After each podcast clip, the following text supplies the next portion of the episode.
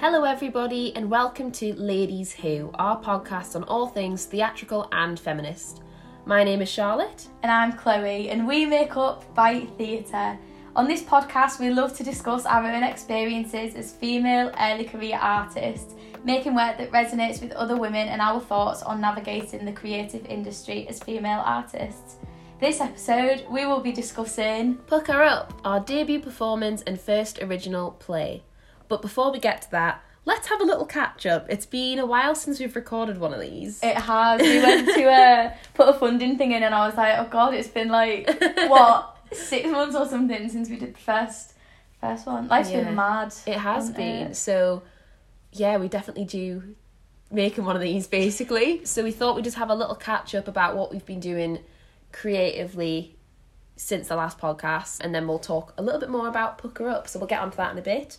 But Chloe, would you like to fill us in? What have you been doing creatively? Yeah, life has been pretty mental the last few months. I remember the first podcast we recorded was like just before life went back to normal. We got out of lockdown. So like since then, I went into working in hospitality a lot to like pay my bills. I was taking classes and stuff.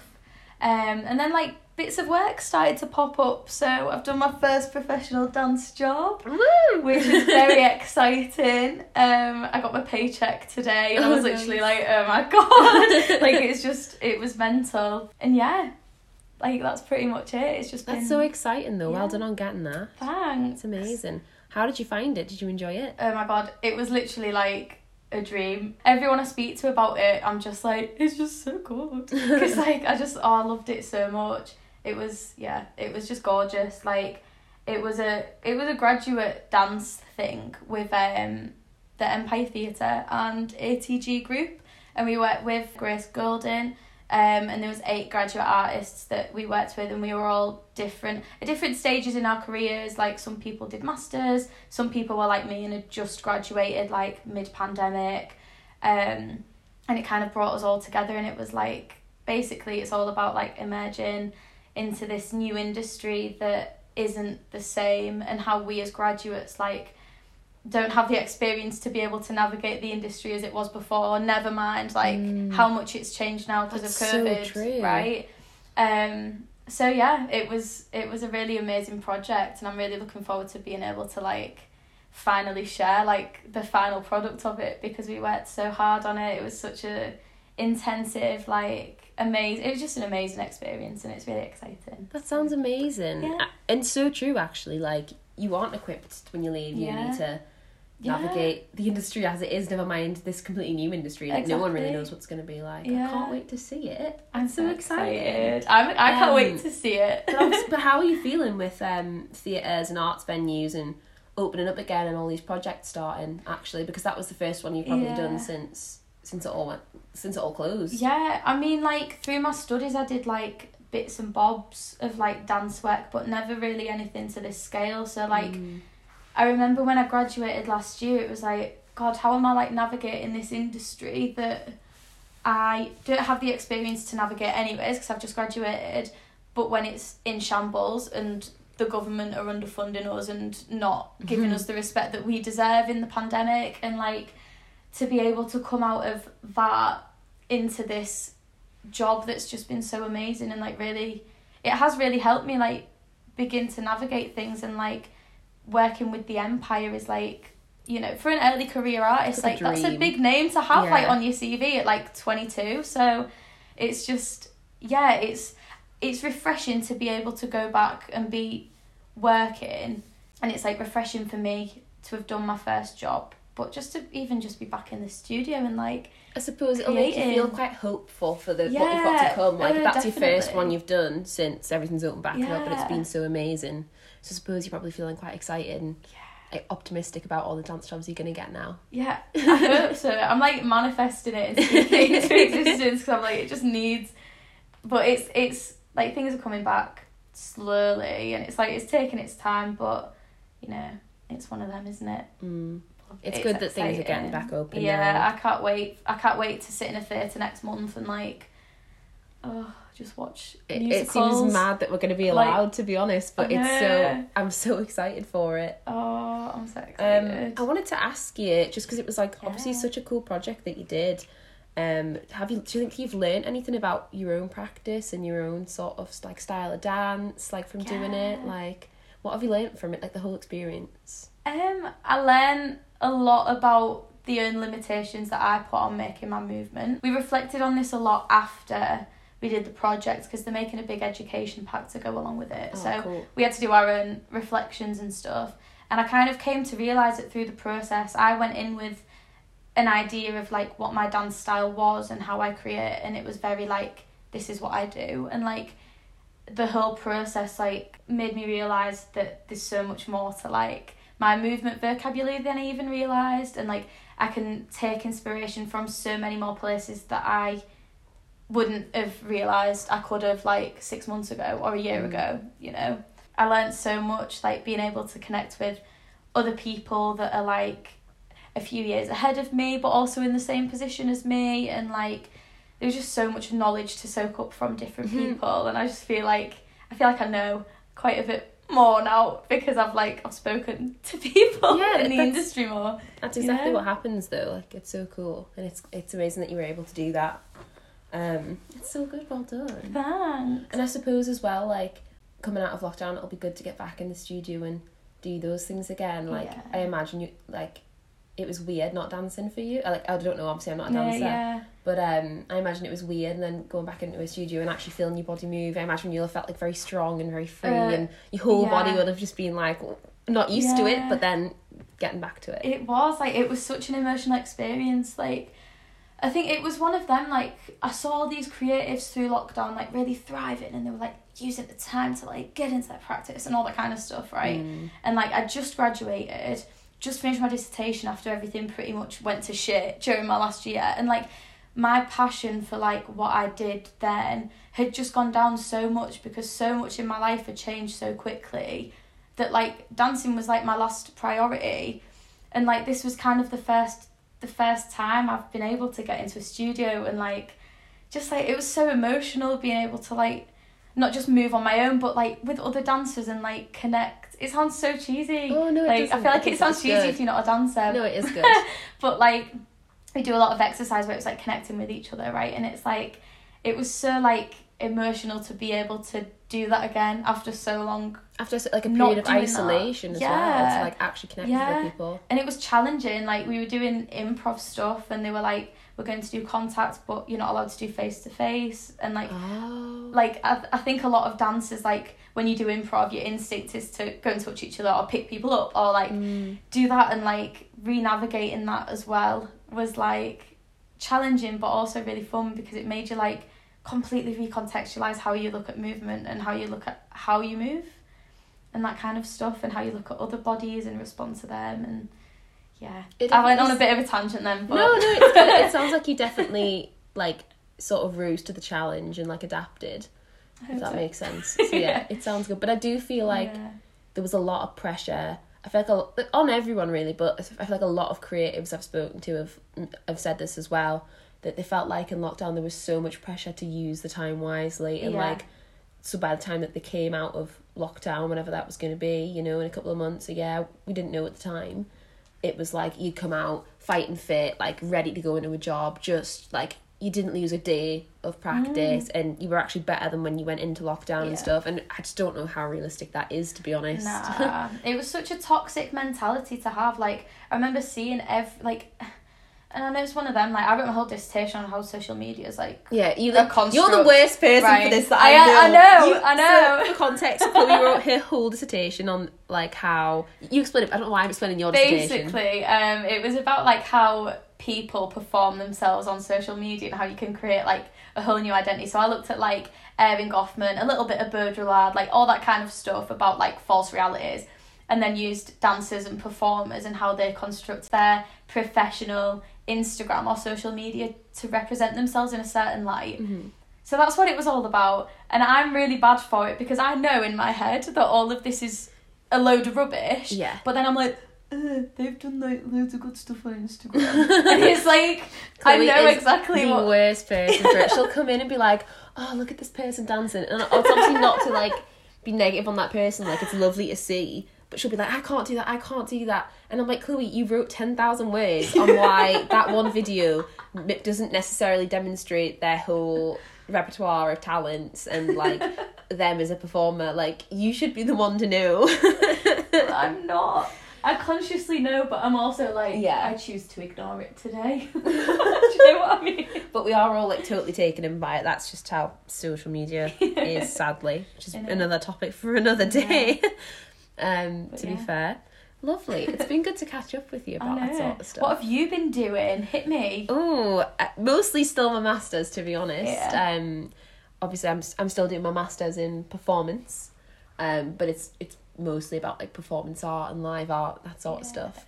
But um, I'm nearly done. Very very nearly Oh done. God. I did my final performance a couple months ago, which was cool. I, I actually really enjoyed doing that. I had a bit of a hard time. Um, I went into the masters and I loved it. Like it was so interesting to me like it's such an interesting course and I felt like I learned so much and I was looking at like really really interesting practitioners and like theories that like just proper blew my mind I was like this is sick Mm. but then I had a bit of a hard time towards the end of it because I felt like it was really hard to make the work that I wanted to make I wanted to make installation and I was having to make it all in my Yeah. studio flat with like limited materials and stuff and like no access to like campus and no access to like any sort of like you know stuff like it it sounds so like hard to explain but it was so difficult and even the written work like I've never struggled with the written work before but like getting my head around that theory was was hard like it was difficult and I love theory like I'm a right little theory nerd Yeah, but it was difficult and um like obviously I had fab teachers and stuff who who were good but it's different when you're on Zoom Uh, yeah. I, I think it's very different. So I don't like I took in as much as I would if I was in person. yeah. And then when it came to writing the essays, I wasn't on the right tracks and stuff. But it was, it was difficult. So I, I had I really struggled towards the end of it. I got some quite low grades in some of my performances, and I was I got to the last one, and I, I was literally like right. I, I got proper in my head about it. I was like, right, I've got, oh, I've got to this final, I've got to this final performance, and I was right in my head about. It. I didn't know what to do. I had like four different ideas. I had so many different ideas of what I could do, and in the end, I was like, I did this with my dissertation last year as well. I was like, right, as long as I'm proud of it, like nothing matters. Yeah. Like I don't care what it gets graded. I don't care, like what anyone else thinks of it. As long as I stand by that piece of work and I think it's cool, like I'm not asked.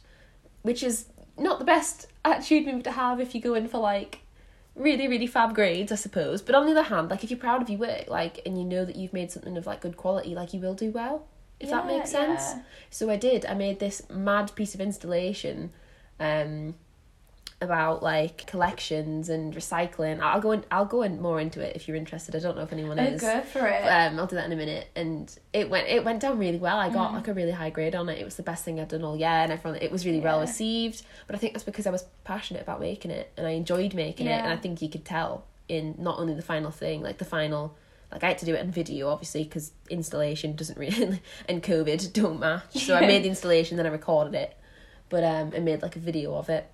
But um, yeah, it went down really, really well, which was good. It was cool.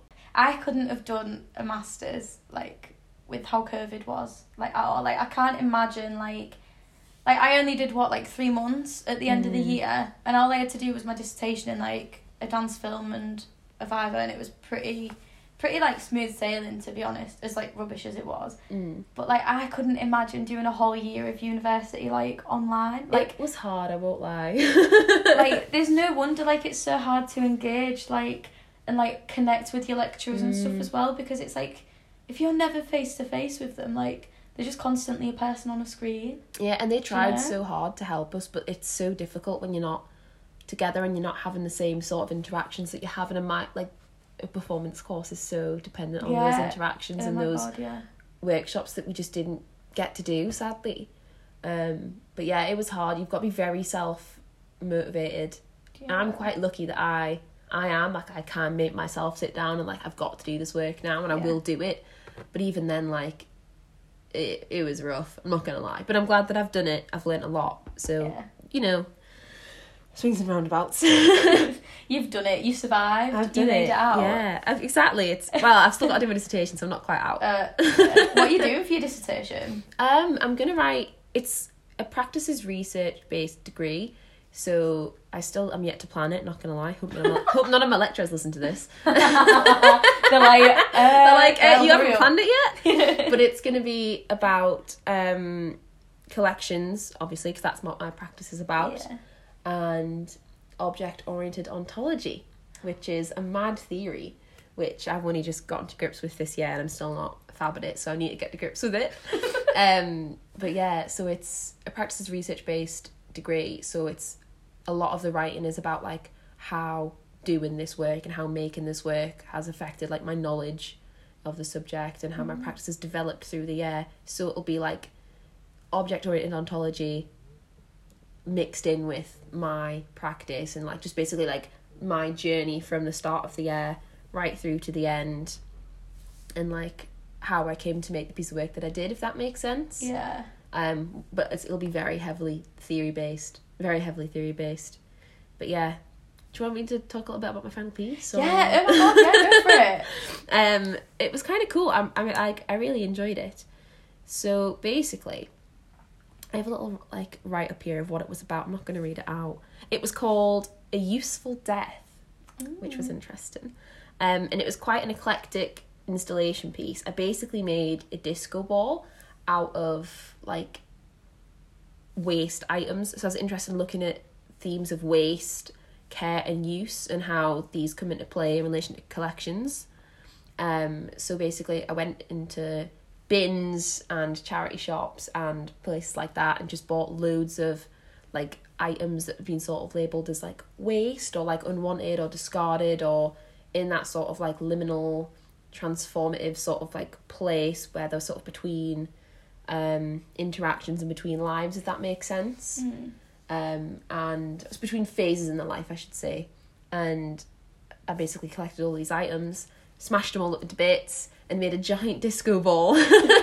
and then I projected onto the disc. I hung the disco ball, and I projected onto the disco ball the videos I had of the objects in their sort of prior form and lifetime, and um, me smashing them up basically, and the whole process of that. So it was quite cool. Um, and I did that because I was interested in looking at hyper objects, which is that comes under the sort of umbrella of object oriented ontology, which is I should probably tell you what that is. Object oriented ontology is looking at objects in a way that like doesn't center the human experience, All right. if that makes sense. Yeah. So like if I encounter an object, if I encounter say like your mug of tea that you're holding right now, my only perception of it is what I see like now like what I can and what, and what I can imagine is well it came from your cupboard it's going to go get washed like that's all I knew about it but that object had a lot longer life and has had way more experiences than what I could ever perceive as a human because as humans we center ourselves it's always like this flat this cup belongs to Chloe do you know what I mean yeah, yeah, yeah, yeah. and it's in Chloe's flat and it, Chloe's going to do this with it but it's a lot larger than that if that makes Mm. sense so that's a very very basic sort of D. rundown and then hyper object is basically an object that sort of it's looking at objects in a way that like goes against this and it's more post human it's not as focused on the human perception. And it's like well hyper objects are collections sort of of objects or things or assemblages of you know items and objects and bits. Mm-hmm. And they basically they move and it, so I look at collections as hyper objects because they move and they change and they're always adapting and they have all these different lives and they come together and they move apart. So that's a bit of a different difficult one to pin down. Definitely, if you're interested, you should definitely read some Timothy Morton because he knows better than me. he came up with it, but um, yeah, it was interesting. So I looked at these waste items and the interactions they could have, and I made and I repurposed them, and I I asked the question: Could repurposing and recycling be a useful death? If that makes sense. yeah. yeah, it does make It was sense. interesting. I really enjoyed it, and it was really cool. The final project, and I liked that it it was a disco ball because then when I made the video, I set it to loads of disco music. it was cool. I did. I put it to like mad disco music. I put it to loads of different music, but I, I made sure there was some disco in there. um, For 'cause context. it was like a sort of jukeboxy sort of style because I because it was such an eclectic piece Yeah. and because all these things were coming from everywhere i wanted that as well so the music was dead choppy and it was going from like one genre to the other and really different and mismatched. It was sort of like a one of my teachers described it as a bricolage, which I liked, which is a cool word. I really like that. That is a cool word. yeah. but yeah, it was really cool. That does sound cool. Yeah, I, I enjoyed it. Good. It sounds like you did. yeah, I now need to translate that into a dissertation, so we'll see how that goes. I do not miss writing. the next catch up on one of these will be Charlotte's writing a dissertation, so she's Yeah. uh, having a time. It's just going to be me today. One woman show. One woman show, Charlotte's, Charlotte's having a breakdown. so it's been nice to catch up. Um, Um, shall we talk a little bit about Pucker Up?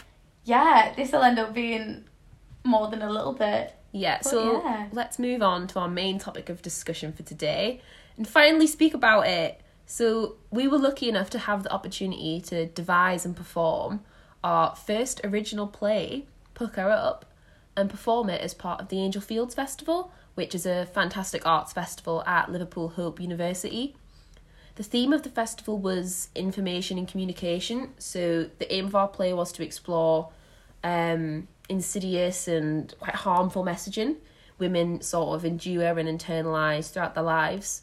So we set out to perform constricting feminine stereotypes and these over the top ridiculous representations of the female experience um, to sort of look at that. So that was the ethos and the aim that we gave ourselves for the performance, and we looked at it through clowning, physical theatre, dance, all sorts. We chucked everything in there, didn't we? Yeah, it was literally like we were like, what do we do? What can we do? What do we have that we can bring? But it's nice because we have such different skill sets, Yeah, so that we could yeah. pop all those little bits in. Like, it was Yeah. yeah. You turn around, you went, Chloe, you can do a dance. And Yeah, like, you've got to bring your dance. I always think that my style, like, be very visual sort of yeah, dramaturgy. Like, I always think Yeah. a lot about the set and the and stuff like that, and how you can use that if that makes Yeah. sense. So like, it was cool. It was really nice. I mean, you came up with the whole idea of the mime, didn't you? I remember like it Oh, was me trying to convince you that we yeah, should do mime. in our first couple of days, like. The, the, I mean, the piece centers around these ring girls essentially, and it's Mm. set in like a women's bathroom. Yeah, so you want to go through the, the narrative a little Yeah, bit? Yeah. So, I might not be the best at explaining this, but I'll give it a go. Go for it. We'll see how it Um, goes. so it's basically like through this. What's the word? Allegory. Allegory. I was gonna say allegory, and I was like, no. Allegory. Allegory. Through this allegory of a boxing match. Yeah. Um, so it's like a big, like representation of like society and how we kind of pit ourselves against other women and all that kind of stuff. So we decided to set it as this boxing match, and we had these ring girls that were like kind of our base characters that we returned to a lot. Mm-hmm. And the only characters that we spoke in was when we were playing stereotypes of women. It Mhm. wasn't when we was these like base characters. Um, so we decided to make the ring girls do mime, Yeah, and that was their the only through. way of communicating with the audience and with each other. Um, and that wasn't originally how it was going to No, be. No, I remember when I was. I said to Chloe, I was like, "No, we we need to do it in mime. Like that would be so cool." She was like, "They're our main characters. Like that's where the whole sort of ex exposition is that what it's called. yeah, The yeah. whole exposition for the plot is coming from those two. How are we doing it in mime? Like, there's no way. And I was just like getting up, and I was like, "And we can do this, and we can do this." And I was like, proper trying to like convince her, and she was like, mm, "Okay." when I first said yeah, I was really reluctant. I was like, I didn't, I don't see myself Mm. as. To be honest, I have like, I mean, this is deep. I have a really hard time like kind of calling myself an actor because I feel like I'm not. I feel like I'm a dancer, but I am because I do yeah. theatre, so I am.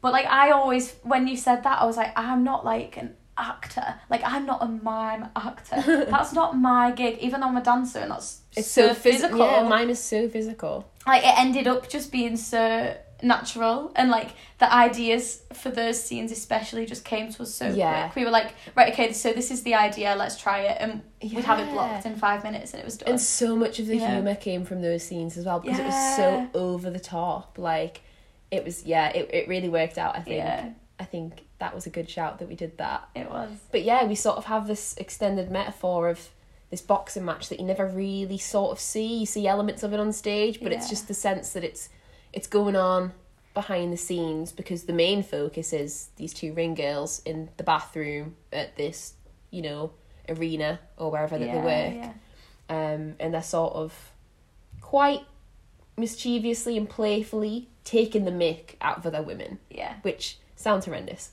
but it was it made sense. So like they would put on the costume of another stereotype of a woman and transform into that character and then they were able to speak when they were playing that stereotype. That gave them some sort of agency, that gave them some sort of power in their life and in society, if that makes sense. So they were able to actually communicate with the audience and with each other through words and yeah we had some pretty cool scenes came from that so we had some some pink gym prints From my own case studies, working in a bar, but you know what? They were my favorite characters to they were my favourite. yeah they were I- so yeah. fun. Like Yeah, the whole sort of like comedy shtick with it was that they were like really shallow sort of like vapid. I think we used that in the Yeah, script. Like sort of women and you know as you would say like basic. But like i think we both said that we so enjoyed playing those characters because they were so full of comedy and full of like like good line like good little one liners and jokes and like just good energy all around enthusiasm and like good vibes good vibes yeah. Yeah. that's the that's the right way to explain it but then if it was in real life if someone called me a pink gym print i'd be offended but why there's nothing wrong with it like Yeah. there's nothing wrong with it. But it's that thing of you constantly sort of see rules like that as like, oh, that's basic. I don't want to be like that. But it's just being Yeah. sexist, isn't it? Yeah, it's funny, isn't it? Because but we loved playing those. We, we gave ourselves the permission to play those roles that we would never want to play in real life because you'd get some sort of like, you'd get the mick taken out of you or you'd get like looked down on as like, if that makes sense. Yeah. But if you give yourself the permission to play those roles, you sort of understand that it's perfectly valid and perfectly fun and Yeah. Enjoyable to be that. And then you played an angry feminist. I did. Based off uh, so I remember you were like, right, so we have the angry feminist and the educated woman. So basically this fight kicks off between the pink gin print and the angry feminist. Mm. Because the angry feminist gets up on a soapbox Yeah. and starts doing the whole you're not a feminist because you do X, Y, and Z and that can't be Mhm. feminist, which obviously isn't true. So kind of took these two extremes. Yeah. It was like they were like two polar opposites and then like put them in a boxing match together. So they had a little fight. And then the educated woman stepped in to educate us all on intersectional feminism. Yeah, and it was it was interesting because with those two characters being so different, we were able to actually like discuss and like touch on really like like topics that are like very controversial at the minute, sort of in like feminism and stuff, and like really big discussions, but just touching them in a way that made the audience sort of like think. I hope it, I hope it made them think anyway, and like like with, with quite a lot of like humor and like you sort of laugh, and then you think, oh, actually, like yeah, like that's a good point. Like there was mentions of like there was a line that you said where it was like lip filler and push up bras can't be socially and politically liberating Yeah, yeah. and that's a really interesting like little wormhole Yeah. of a topic to get into of like that I, I find myself in thinking about a lot of it's like it's that whole thing of like are you are you dressing for you are you dressing for the male oh, gaze Oh, yeah. are you doing all this is plastic surgery can it be feminist like that's a really interesting Yeah. like discussion to Yeah. have And we like hot ab- topics at the moment. yeah, as well, very like- hot topics, and I feel like we were able to sort of touch on that with quite a lot of humour, if that makes sense. Yeah. And not make it like, oh god, this is going to be horrendous, horrendous. To like, We just discuss- ranting about it. because not ev- as much as we love having a little feminist discussion, not many people. Some people don't. Yeah. Like, do you know what I mean? And they don't want to be confronted with that in the theatre. So it was Yeah. nice to tackle that with humour. I think. Yeah, and I think as well the way we went about it was perfect for the audience that we attracted. Like, I mean, we when we were talking about target audience, our main target audience was like young women, like ourselves, like Yeah. you know, early twenties, like Mm. interested in feminism and theatre ultimately, but like we attracted different or like some different people that you wouldn't necessarily think would come Yeah. to see it and it was really nice because i think the way that we went about kind of um having those conversations made it more accessible for people that didn't just think like us Yeah. and people that weren't might not have been on the same page or like looked at things in a certain Yeah, way like we didn't assume that everyone coming had the same sort of political view as us, if that makes sense. Yeah. So it was like we hope that you leave with the same one, yeah but if you came in with it and you left with a different one, then that's job job done. oh yeah Job done. yeah? So yeah, but we had this character of we, we, we sort of had two names for her. It was the educated woman slash the lecturer, wasn't yeah. it? Um, which I played, and I came in and did a lecture on intersectionality, and had a little bit of like fun with the audience where I was giving them like a quiz, wasn't it, after I did this lecture, Yeah. and um, I enjoyed doing that scene because I enjoyed having the call and response with the audience. That was really fun.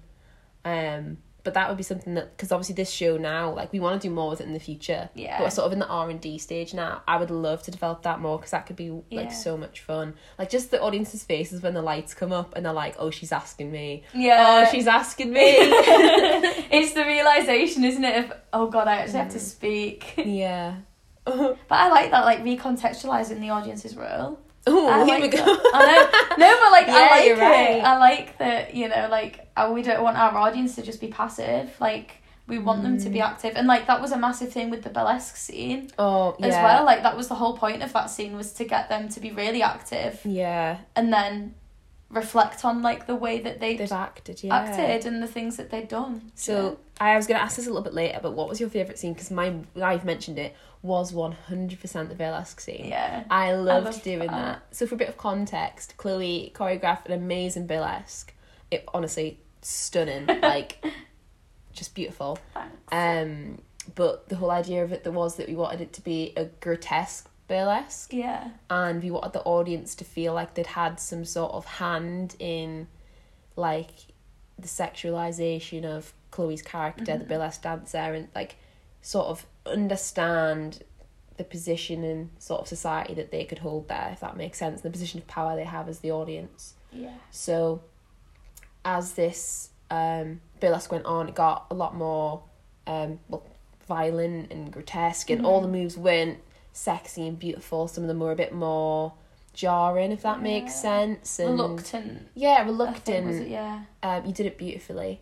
Um, like with your movement and stuff, you could like hundred percent see like what you were doing with it. But like it made so much sense. And I came out uh, with some signs. So the signs started really nice at the start of the dance, and it was like chat, clap, and like cheer. And obviously the audience are keen to do that, and they were really keen to to get on board. They were cheering, they were whistling, like they were really encouraging. Um, but then I started coming out with nastier and nastier ones. So the next one said cat call, and people did. People Yeah. catcalled you, yeah, um, and people.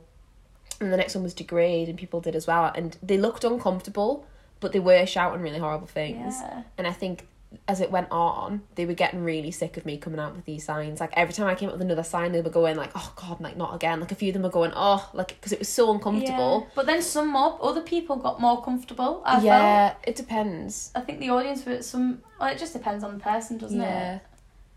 They were like some of them were very like yeah, Going get into it. it. Like I think a lot of like theatery people got into it. would get into it. Yeah. You know? But yeah. But it was funny yeah. because they were so keen when it was like to be like like cheering for you and whistling at you, like go on. Even when it was like catcall, they were like, yeah, like someone shouted like get you out, yeah, didn't they? Yeah.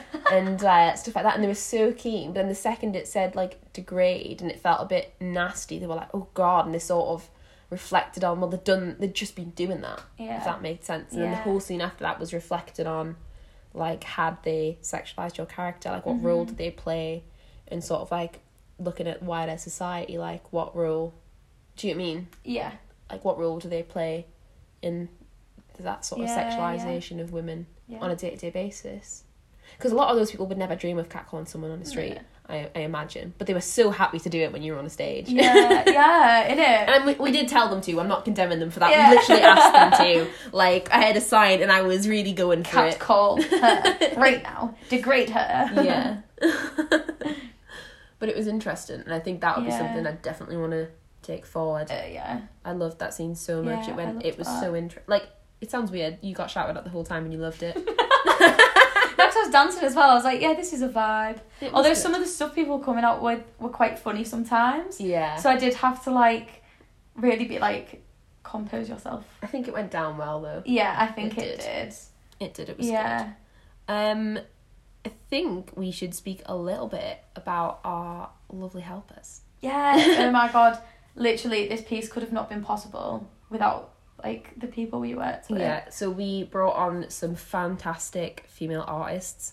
Um, would you say early career sort of similar to ourselves? Yeah. Yeah. Um, they have a lot of different projects that they do. They're absolutely fantastic. Yeah, I'll let you speak a little bit about them if you want. Yeah, so I did a creative development course with Tmesis Theatre called Wicked Women, and that's how I met um, our set designer and our sound designer. We got Rach Hankin to do our sound design, Mm-hmm. who was absolutely insane. And after Yeah. that, she went on to work with Tmesis um, on their piece in Physical Fest as well. Yeah. Um, and she was just amazing. Absolute star. Like, Absolute star. It was very sound heavy because yeah, we had yeah, with it being the boxing going on in the room. There was loads of soundscapes. yeah. Like Every the- scene had a soundscape. Yeah, every scene much. had a soundscape, and like when we put the characters like clothes on, a lot of the time we were transported yeah. to like another location, so like a club bathroom or like a classroom, and she did that all through sound. It was yeah, fantastic. it was amazing. so we she never had to amazing. s- change the set. Like it, the set stayed, you know, a bathroom the entire time, Yeah. but the location changed through the sound, Yeah, and we wouldn't Yeah. have been able to do that without her. Oh, I don't know. Um, Yeah. we also had like boxing announcements and stuff, and like crowds. Like she was absolutely amazing. Her work's fantastic. Yeah, she like she really made it what what it was. didn't Yeah. she? hundred percent. And so did Amy. Um, our set designer was yeah, insane. She runs an Etsy shop called The Eclectic Feel, and she upcycles a lot of secondhand furniture, but in her Mm. own like funky. it's way. so Like, cool. her How would you describe it? It's so bright and colourful, and like Eclectic. eclectic, which is my It is. vibe, as we've discussed. I remember when we were thinking about like who who we could get in for set, and I was like, wait, Hmm. Amy's Etsy is amazing, and I showed you her Instagram. You're like, oh, we have to get her. Yeah, You're like, let's go, and it we literally matched our vision Yeah. perfectly. and she did such an insane job. Like it Mhm. was mental. We basically like our main piece of set was these toilets, and we got these plain white toilets from like Wickes, I think it was, yeah, and like it was just like go mad. do whatever you want, go, Go crazy, and she did the most insane job they like were so ever. cool. She made us placards and so, she made all the Yeah, placards. she did. All of there was like big prints that she made as well. She was Oh, they were amazing. Yeah, mental for like the set for like because we had just had a curtain on the back of the stage and we wanted it to sort of have the more of a feeling of like a solid wall so she made us these big prints that they were had like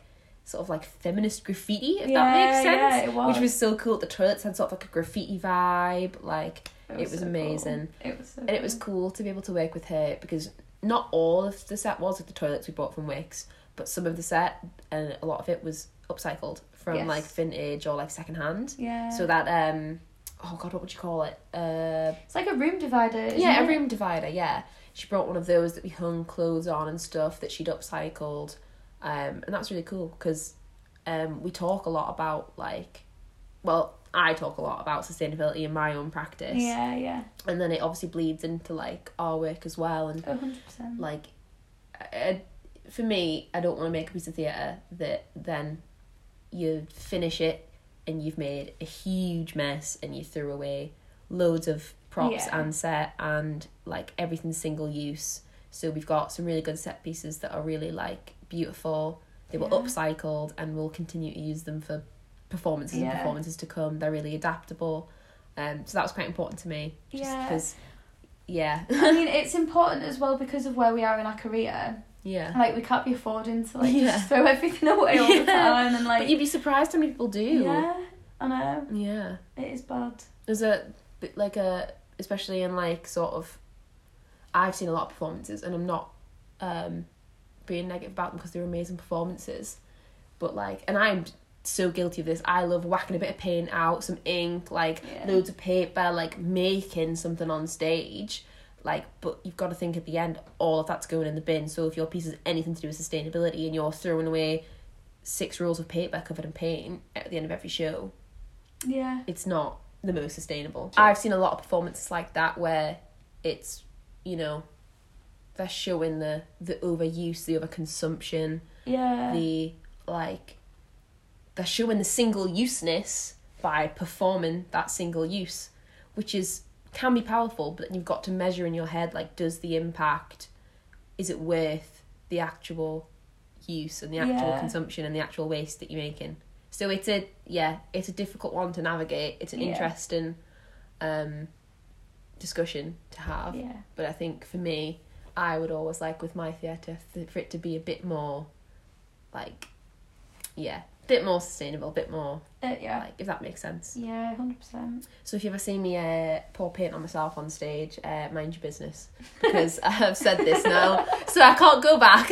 I'll be like Charlotte, not today. yeah, be like, actually, you said this, so lovely. So I we want to do a little Q and A to answer any questions that you might have about Pucker Up, um, and make sure that we're actually discussing topics that you want to hear about as well. So we asked on our Instagram for some questions, and we're going to go through them and answer them now. So thank you to everyone who sent us a question. So first up, what does Pucker Up mean to you? Be prepared to be like engaged in this really like Yeah. mad Yeah. thing.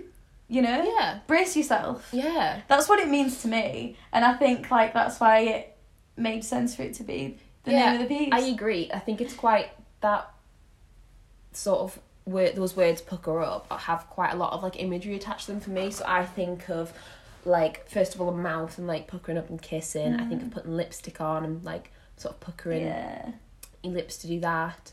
Um, which are obviously two things that we're interested in. We've talked about like in our piece about sexualization of women and all that stuff.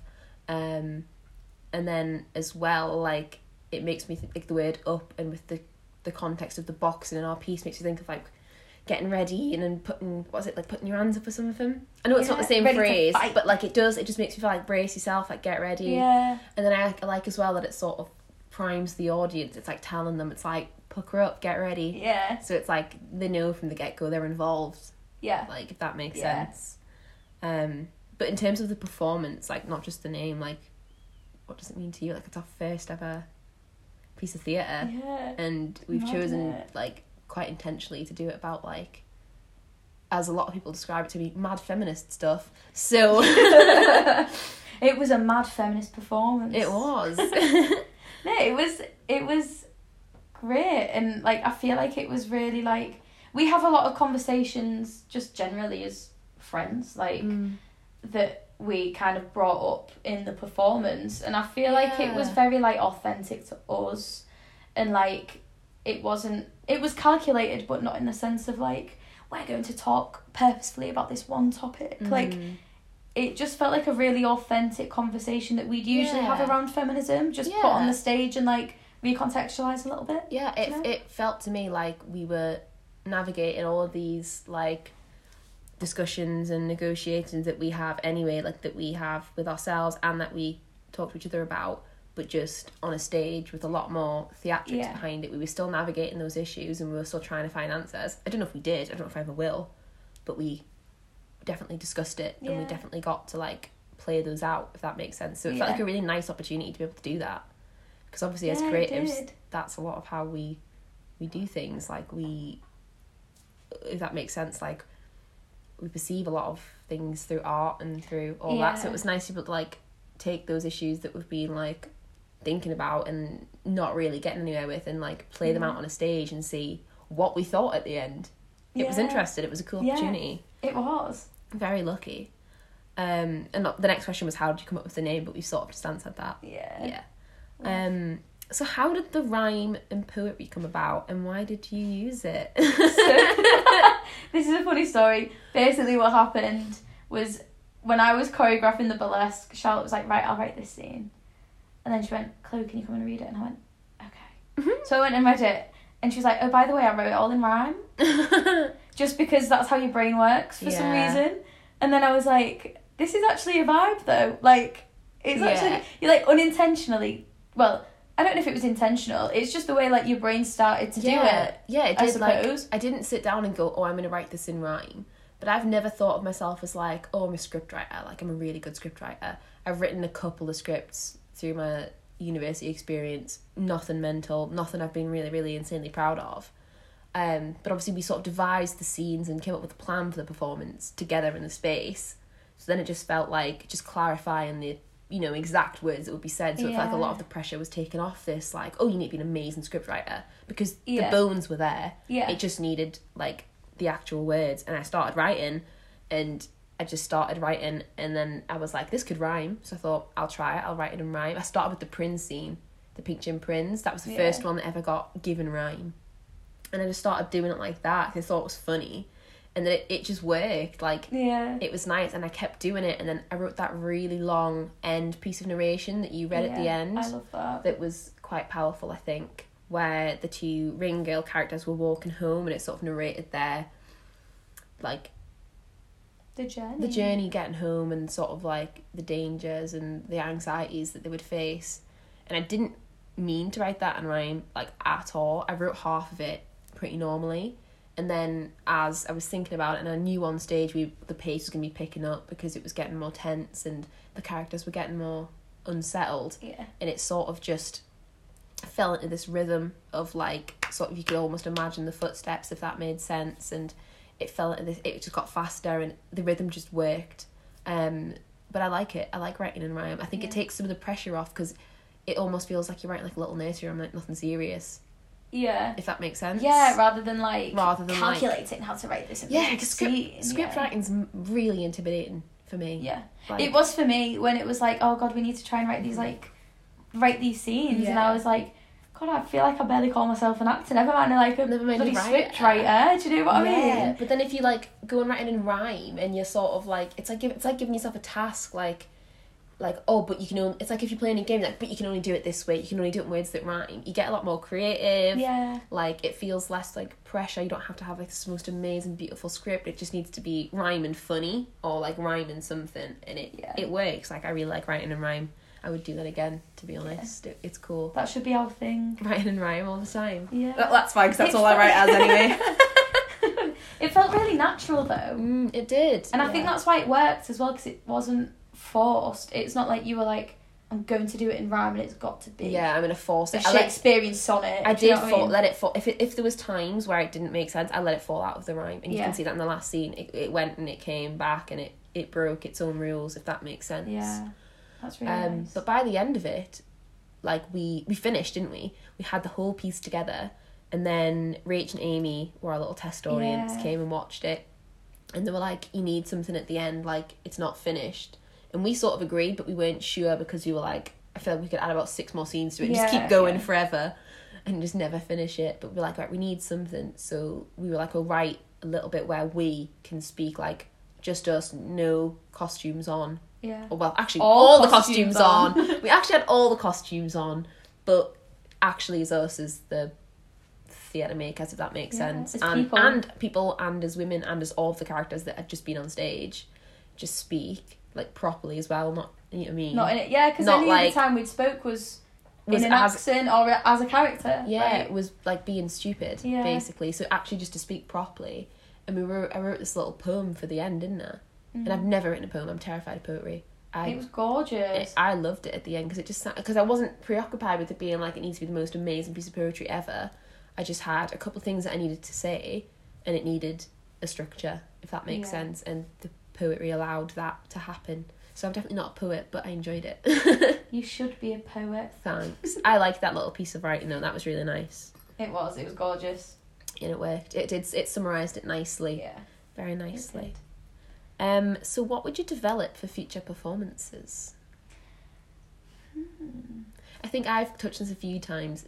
I think Mm. the um, lecture scene, like I loved it, but I would love to make more of it because it was so much fun. Yeah, I think there's so many areas in loads of the scenes for development. The Pink Gin Prince, that scene could be A whole ten play. minutes long. Yeah, it could be a whole play. Those Like, characters could be a whole standalone play. Like Literally. they were funny. Maybe that's our next video. I'll do it. I will whole do play, it. but me doing a bad Scouse accent. Nah, that's what it's about though. yeah, I think also like it'd be really interesting to look at like how we play with the audience more and how we can Mm. like involve them in more things Yeah. and speak to them more. We were limited as well because of COVID. Like Yeah, we could oh we yeah, could speak to them and get them to speak, but we couldn't get them on stage. We couldn't go into the audience, and we wanted to. Yeah, so we really did. I we think- planned for that. Hadn't yeah, we we had. So I think we'd want to do a lot more sort of immersive and audience interaction sort of stuff.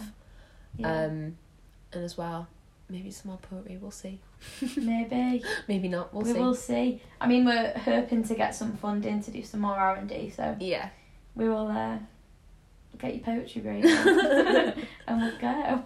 But yeah, what do you think you've learned anything from this, like whole The whole process has been like just mad.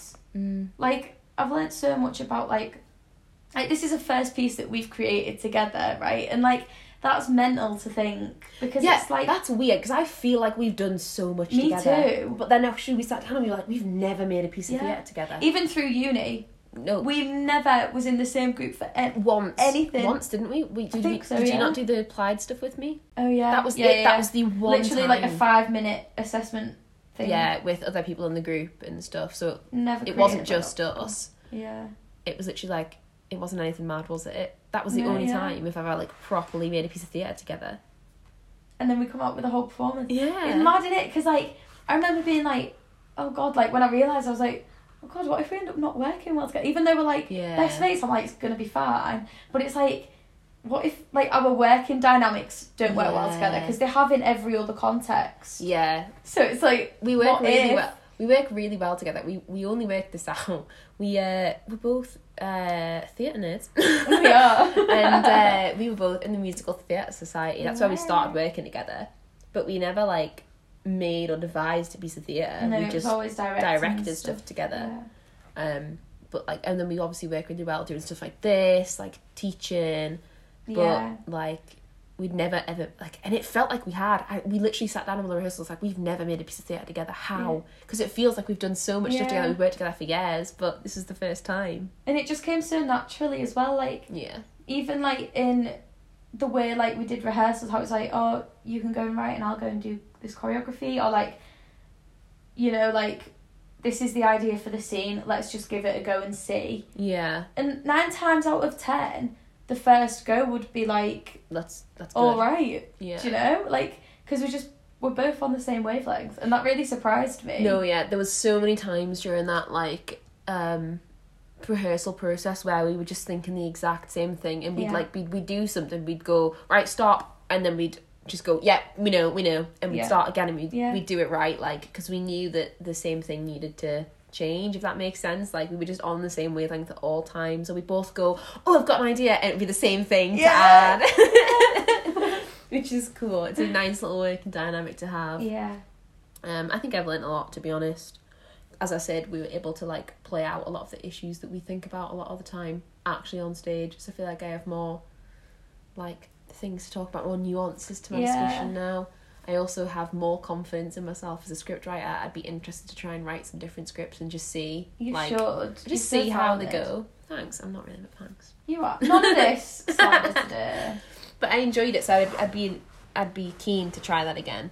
And like maybe's, I think the difference as well is like the sort of the rhyme might have been. I knew I was writing for us on a stage rather than I'm gonna write a play, which seems proper like arty Yeah, farty. Do you know what. I mean? I knew it was just writing for us. So maybe if I think like I'm gonna write for I'm gonna write for Bite, maybe I'll have more success because I'll know the end goal if that makes sense.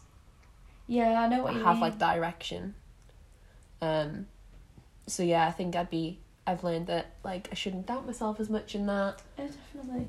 and I should be like maybe trying some more to do a bit more of it. It's been great to hear from like our followers and we've had such great reaction from people like about Pucker Up and also like just all the stuff we've been doing at the moment. It's been really lovely and like our reviews have been really good and it's just been Oh yeah, our reviews. Do you want to read some of the reviews? Yeah. Because we've had a few little good ones, Yeah. haven't we?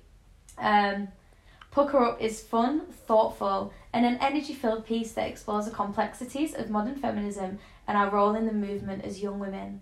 I felt so empowered watching it, everything was so considered and well thought out. Not a dull moment. Oh. Great performances from Chloe and Charlotte. Oh Yeah. It's so nice. There was another one that was like, it was phenomenal, Oh. gave me goosebumps, it was amazing. It's just so nice to like have have support. Didn't we have one that was like uncomfortable but in the best way? Yeah. like if that does not summarize Yeah. that burlesque scene, like ten out of ten. That's like the piece summed up in like seven words in it. yeah, it was good. Uncomfortable Um, in the best way. Again, we absolutely love hearing from you and getting feedback. So our DMs are always open if you'd like to chat about any of our work or give us some feedback, or if you have a, uh podcast topic you'd like us to discuss. Um, just let us know. Our next podcast is going to be on our like journey from like literally from being like littlands to now like our whole creative journey our practices how they've developed how Bite came to be um, which we've touched on but we haven't really gone in depth so Yeah. look forward to that um, i think we're going to end it there Fab. but yeah Cool. thank you for sending questions thank you for your support thank you for listening uh, see you soon See ya. You've been listening to the Ladies Who podcast from Bite Theatre. Bite Theatre is a northwest based theatre company founded in 2019 by like minded women to create challenging work that explores the female experience. We create sour theatre, cutting edge work that is politically charged, incredibly quirky, and unapologetically female. We're committed to championing female artists and supporting their creative development. And as a company founded by Northern women, we're really keen to combat both androcentric and London centric notions of theatre by bringing our own distinct brand of zestful, lively performance to Liverpool's rich cultural performance scene. If you enjoyed this episode, please share it with your friends and let us know. You can find us on Bite Theatre on Instagram, Bite Theatre Liverpool on Facebook, and Bite Theatre underscore on Twitter. Our email is bitetheatreliverpool at gmail.com if you fancy saying hello. You can also watch Pucker Up by Bite Theatre at the Angel Fields Festival 2021 on YouTube at Bite Theatre. Have you ever considered how the insidious and harmful messaging women internalise impacts their own perception and performance of femininity? Bite Theatre presents Pucker Up, their debut performance combining immersive practices with clowning, dance, and incredibly quirky visual performance. Expect in your face girliness, grotesque burlesque, unapologetic angry feminists, and the transformative powers of a woman's bathroom as you engage in a nuanced discussion of female empowerment, consumerism, and collective liberation. Thank, Thank you you for for listening.